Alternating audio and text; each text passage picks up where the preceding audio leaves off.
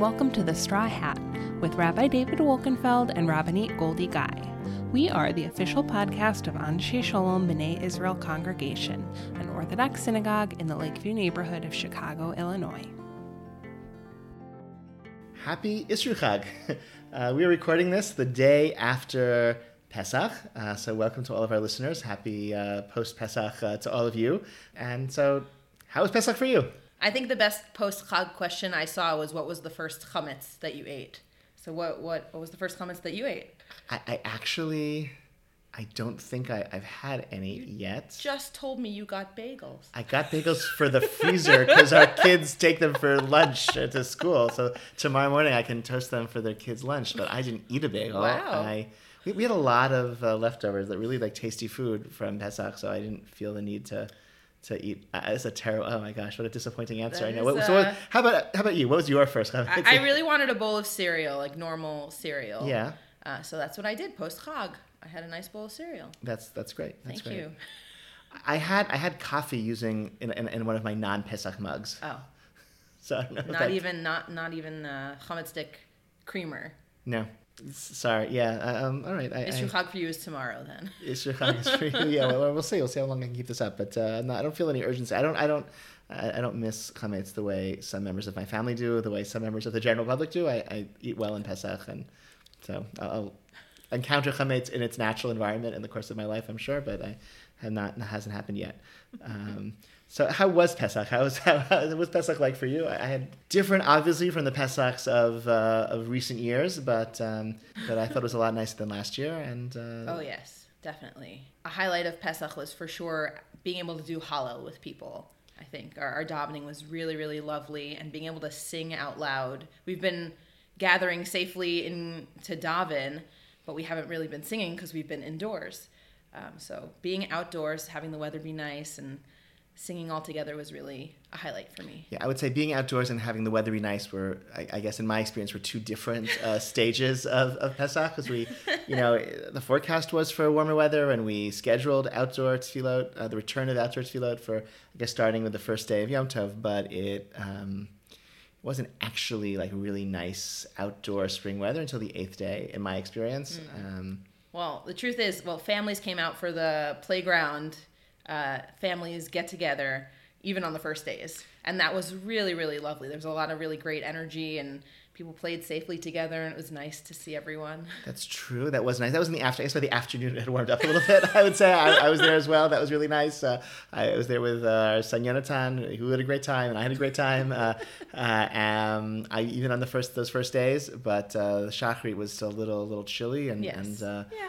Um, but the last day was lovely. It was sunny. It was spring. The birds were singing. Yeah, they were like chirping along with Hallel. It was like really great. I, I, I think there's uh, when the weather's nice, outdoor davening is, well. I know we don't have like some shuls have like I don't know like gardens and like lawns and like really nice grounds for outdoor tefillah. We have a kind of I don't know like gritty, authentic urban environment for our parking lot. But but I don't know like there were still birds somehow. Should And we put out a public call for decorating the parking lot? I, I was thinking there, there's not a lot of room for that. We need the parking spaces, but but maybe if you have an idea, feel free to approach one. I think us. we can fit like a little narrow planter on that like cement thing like uh, by the fence. I, I think that could work. We could Shout out to the green team. maybe flowers or vegetables or something. I don't know. I think that would make our outdoor feel even nicer. But uh, I don't know. The birds find places to sing, and Very true. when the weather's nice, it's really great to be outdoors. And so for the next couple of weeks, we'll be outdoors for certainly Shabbat morning. Uh, and uh, you know maybe some other tefillot as well, and and it's it's I guess you know what I'll say even nicer than being outdoors and the birds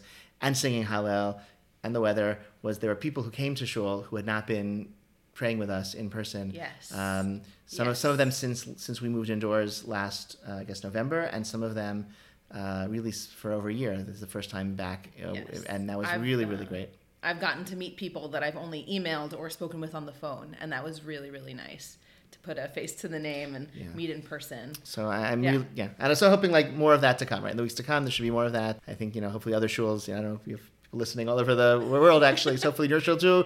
Uh, the weather's nicer where you are, and and you can daven outdoors or even indoors and safely with more people. And you know, I mean, to this even even in recent weeks as vaccination has spread in our community, there have been people who have you know been drifting back one by one, two by two, back into our in, in you know indoor tefillah as well as they've as their vaccination has been completed, and and that please God, is, is continuing to ramp up and, and will be successful. And, and that's also great. Whatever it takes to get people back, or really, really eager, eager to see you. Eager to see your seats are here waiting for you. The shul's waiting for you. And, uh, you know, I've told people you can talk to God anywhere and you can pray anywhere, but there's something really nice about about seeing others and being in community. I, I've I've missed it, and I, I'm, it's been great that that's been been possible. Um, we actually had a minyan just about every day of, of Chol Hamoed. That's sort of nice. We, we sort of haven't had our, our weekday minion has taken a real hit uh, in the last. Uh, uh, you know, I'd say six months actually. I think we, you know, we, we closed all, you know, the shul to in-person tefillah last March, and we reopened in June of last year. And I'd say June, July, August, September, we had a pretty good track record of a minyan about once or twice a day. You know, like not chocolate every day, but we had mincha maariv almost every day through the summer, Yeah. and that was great. Um, and then uh, in the winter, we came indoors, and a few people drifted out, and the news was very grim, and that people made choices that were responsible for them, and you know. But there are there wasn't a daily minyan for most of the last six Yeah. months, and Chol Hamoed, we had these visiting. Uh, you know, grandparents and parents who dragged their uh, kids with them or inspired the kids. It, it was really nice. It was nice, nice to have uh, just the regularity again of, of the regular occurrence. Was really it was really great. So I hope hopefully uh, a few more people decide to come a little bit more often would have a dramatic uh, increase in the reliability of our weekday minyan. It's a real important communal resource. For a long time, we've been the only uh, congregation in the neighborhood that has a minyan three times a day, and uh, it's a source of some sadness that we haven't been able to offer that resource with anything close to the reliability in the pa- of, of what we've done in the past. And you know, some of that reliability, we used to have lots of travelers and people here on business trips and coming to conferences who would who would you know help us make a minyan. But it also means that there were lots of travelers who weren't part of our community who depended on, on us to be that mm-hmm. Jewish resource when they came through Ch- Chicago. So, like, it's not just us who are lacking or the whatever the six of us who are want to daven with the minyan and can't. Like, it's not just on us. It's like you know others really who throughout the world who counted on there being a daily minyan at 540 West Melrose, and we haven't provided that for six months. And I, I hope hope that at some point in again in the coming weeks, as a few more folks get vaccinated and a few more people feel comfortable, and then really it's not just vaccination; it's also people's schedules with their kids and childcare and getting you know just their work schedules. Everything is really unsettled now. So I, Yeah, it's been understandable. But if you do come, you get to see all the budding trees on West Melrose, which is really lovely and been a highlight of walking to shul lately. Isn't it nice? Yeah, I'm, I'm stopping to notice the flowers. So if you come, you can come and see the flowers. it, there's even nicer things in the next coming week. We have some really pretty flowers in the shul. Um, Oh. Our lawn, I don't know what you call it, like the like little planting area in front of the shul. We have irises that bloom Oh, every I'm so spring. excited. It's like a couple days only, but it's like really great. And uh, we also have Melrose Henge is coming up around now. Always, Uh-huh. that's like the sunrise, like on Yeah. your way to Shacharit, the We, sunrise. we have that back in New York. Yeah. It's a different day of the year. It's a different day of the year. I think yeah. So Melrose Street Henge is like around this time of year. Oh, that's so fun. Oh, I'm looking forward. um, I think, yeah, I think also we're going to try to serve coffee. I think, you know, so as you're listening to this, maybe you'll see an email from the shul that will serve coffee to go. So just, to, again, trying to make it easier for folks, trying to encourage people. Um, and I, I think it can be a really um, valuable, like, spiritual practice to pray with a community, not just by oneself. Uh, I think for many people, you know, I think for some people that like they have to rush, and so it's not so great to daven with a minyan. I think for others, it can keep you from rushing too much or like force you to like okay i'm going to spend at least 25 35 minutes on shacharit which maybe i'm not doing if i'm on my own. So i think that can be you know the, the, chips fall differently for different people. I think for i know for sure some people like to if they were davening on their own it would be 45 minutes or an hour you know to really say every word with full intention and like that's you know that's that's beautiful i think for many others given all the pressures and distractions it's very hard to even to carve out 25 30 minutes for shachrit is is hard if you're not with a minyan kind of pushing you to kind of dedicate that time. So Yeah. I think it can be a valuable spiritual practice, and then a, a way to provide for the community. There are um, often the people who come are those saying Kaddish who are particularly vulnerable, and to have friendly faces, um, men and women supporting them in that practice, I think is really like invaluable, and I've sort of seen that over the years. Something really, really, really nice. Let's talk about Sefirat HaOmer. That's like a mitzvah that we are in the midst of right now, or, or I don't know. We, I, I guess maybe I'm, you know, conceding too much by saying it's a mitzvah we're in the midst of. Maybe it's uh, maybe it's Maybe- 49. right. Maybe there are 49 separate mitzvot that yet are waiting for us to snap up, which are great. Yeah, yeah. So, so let, us share. So, the, I guess there are two different opinions, right? I guess it's one, one. I mean, there, there are more than two opinions. There are there are qu- quite a few opinions about the like the halachot and the, the conceptual underpinnings of Sfirat Omer. Some say that it's one mitzvah, I guess, with 49 um, Parts. parts, and the other is that there are. That each day is a mitzvah unto itself, accounting Yeah. each day. So the real like nafkamina, the real um, like practical where the rubber meets, the road for this dispute would be someone who forgets to count a day. So according to the first opinion, such an individual has lost their opportunity to do the mitzvah. They miss it for this year, uh, and uh, those who are concerned for that position would say better not to count with a bracha because maybe you. Maybe you have an incomplete mitzvah, but certainly you should uh, keep counting. Yes, yes, definitely keep counting. Keep counting, but you would not say a bracha. And according to the second opinion, if each day is a mitzvah unto itself, then of course you would continue to count with a bracha. So big nafkamina there.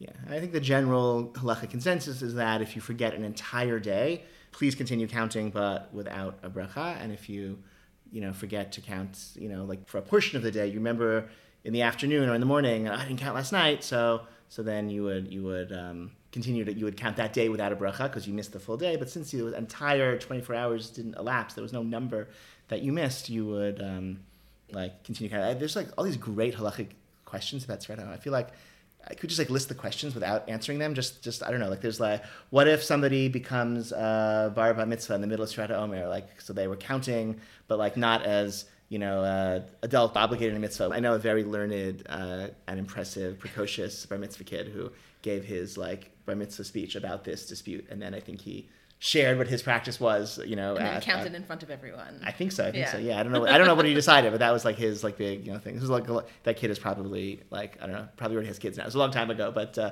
uh, it was like a cool, cool story that I heard about uh, someone who did that. Well, okay, what other? And then maybe similarly somebody who uh, maybe wasn't Someone- Jewish right, and someone converts, converts in the middle. which is actually probably like fairly common. This is Yes. like like a like a lot of. Um, you know, people try to convert leading up to Shavuot or just you know whatever this time of year. You know, it's not not uncommon. This would be a question for converts to Judaism to kind of wrestle with. Other good ones. What else? What if you? Oh, here's what if you write the date uh, in a uh, in a letter?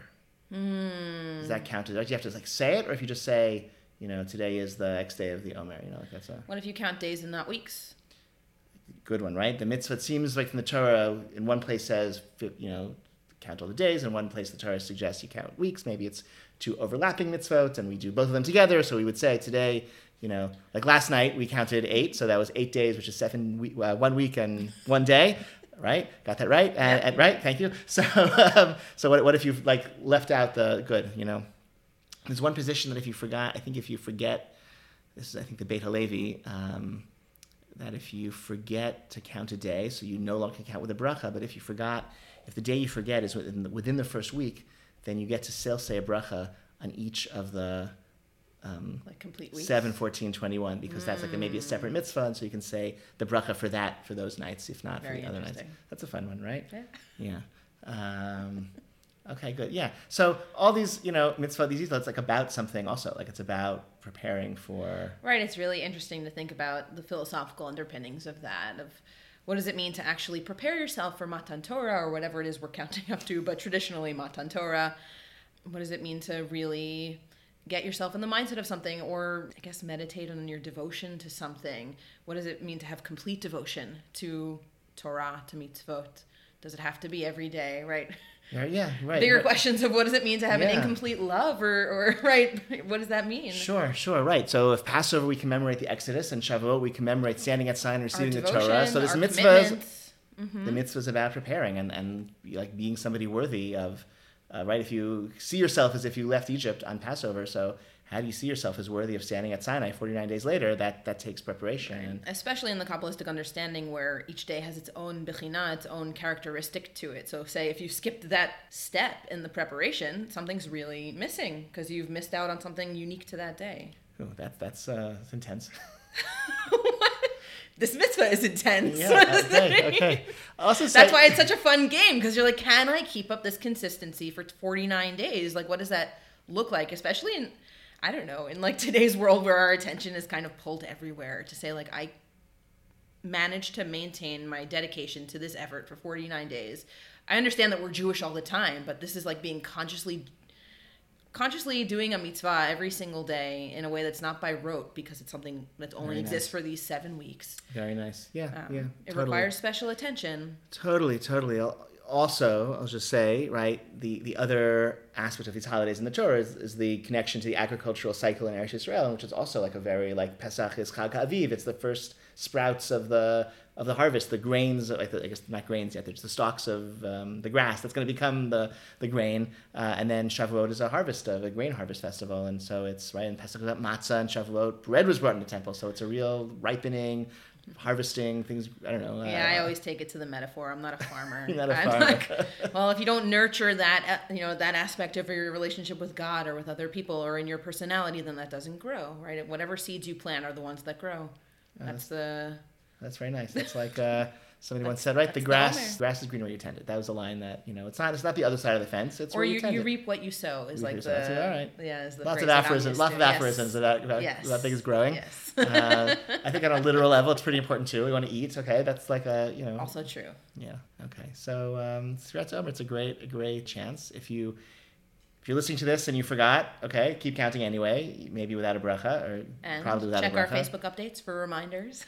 Yeah, so many, so many, so many great opportunities now to get reminded on how to and to. I mean, I think coming to shul is a really great way. I think I, you know, the That is definitely true. Coming to Mincha Maariv is really, really a great way to stay on track. I also heard from some community members that they leave notes on their pillow in the morning so that before they go to bed, they see the note on the pillow and they remember to count. But how do they remember to write the note in the morning? I feel like I would need something like an additional inf- like intervention to just you know. Well, I- they don't. They do this, and I great. thought it was really great. that's awesome. that's, that's, great. That's great. There, are, yeah, you can get text reminders. You can sign up for all sorts of all sorts of things. But it's it's uh it's nice. And the reward is you get cheesecake at the end. Okay, we have Shavuot, a wonderful holiday, a great holiday. Get mitzvah. Get mitzvah. You get mitzvah, or right, maybe a mitzvah each night, or one big mitzvah, mitzvah. mitzvah. Beautiful, beautiful. Okay, celebrating it, celebrated by culminating with cheesecake on Shavuot for those who like cheesecake.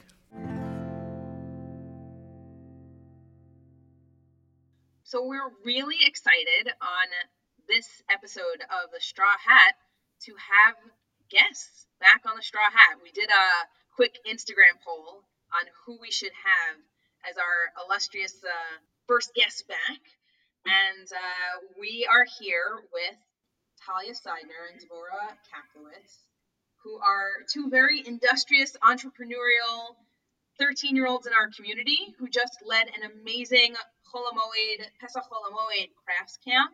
So we thought we'd bring them on to talk a little bit about who they are, their connection to the shul, their favorite memories of the shul, what they're looking forward to, and tell us a little bit about what inspired their creativity, their camp. So welcome to Talia and Devorah. Hi.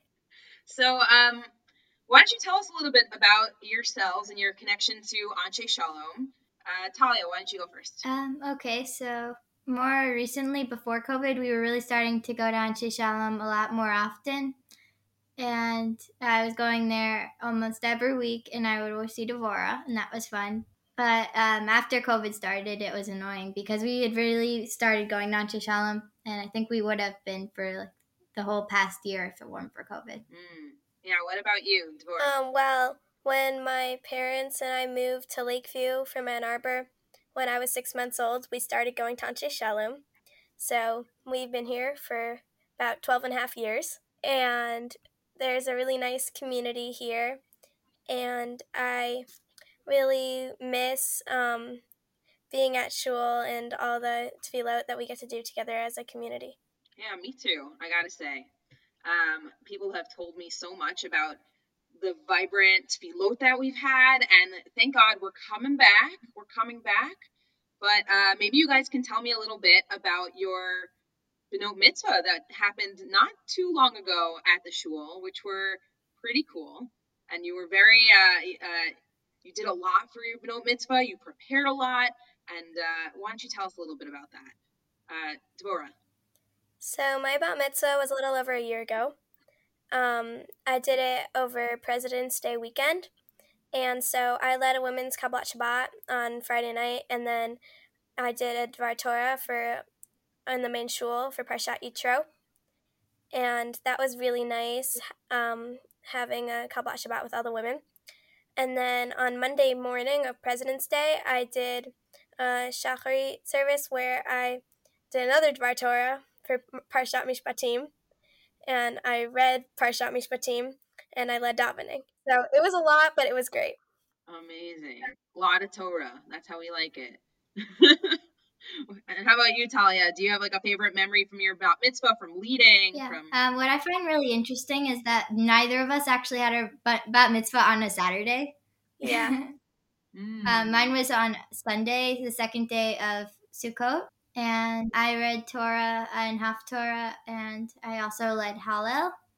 And that was really it was pretty impressive. It was really interesting to learn Hallel because I've had so many chances to use it, and I mean this is in COVID, so I can't imagine how many uh, um how many times I'll be able to use it when we go back to normal. Oh, that's amazing. Yeah, and we're uh we had amazing Hallel over Pesach, um, where we got to sing together as a community, and I remember the Hallel that you led was really, really beautiful. Um, and I'm glad that you have that skill now in your back pocket, and you'll be able to, God willing, use it soon again at Shul to lead women's tefillah in Hallel. Um, where are your guys' seats in Shul? Where do you sit? Um, well, when we are both at shul together on Shabbat, Talia and I would normally sit together in the middle, uh, somewhere in the middle of the women's section, and we would follow along with the Torah reading, and sometimes we'd read the English side of the Chumash to find out more about what the week's parsha was about, like things that they didn't teach us in school, and we would like read the Chumash together. So Oh, that's so That was fun. really What's something that they didn't teach you in school that you guys learned together while reading Chumash in shul? Um, well, the Chumashim there has like family trees of like all of the Avot and Imahot, and there was some like relations and stuff that we didn't really know about. Okay, big plug for reading along with the Parsha because you learn things that you maybe didn't notice before every single time that you look again. So that's awesome. All right, now let's talk a little bit about your Chol Hamoed craft camp that you guys just ran, which I had the pleasure of attending for most of the days, almost all of them. I missed one. And the creativity that you guys showed while running this camp was really phenomenal. And I can say, speaking as a as someone who has um, experience in education, learning how to plan a curriculum is not a simple skill. And each day, you two filled an hour and a half of time for uh, classes that catered to a range of ages, and there were all these different activities that uh, incorporated all different kinds of senses and different kinds of learning, and lots of fun. And it was just phenomenal. I think uh, you guys are really primed to be uh, educators in some sense in the future, should you choose to to pursue that in any shape or form, whether that's uh, formally or informally. Um, tell us a little bit about how your Zoom camp got started. Uh, okay, so um, it was this past summer. Um, everything kind of fell apart. Like the, our plans for the summer, all the camps were canceled. There wasn't much to do, and I was just kind of thinking, like, how are camps gonna work? Are we gonna have to like go on Zoom?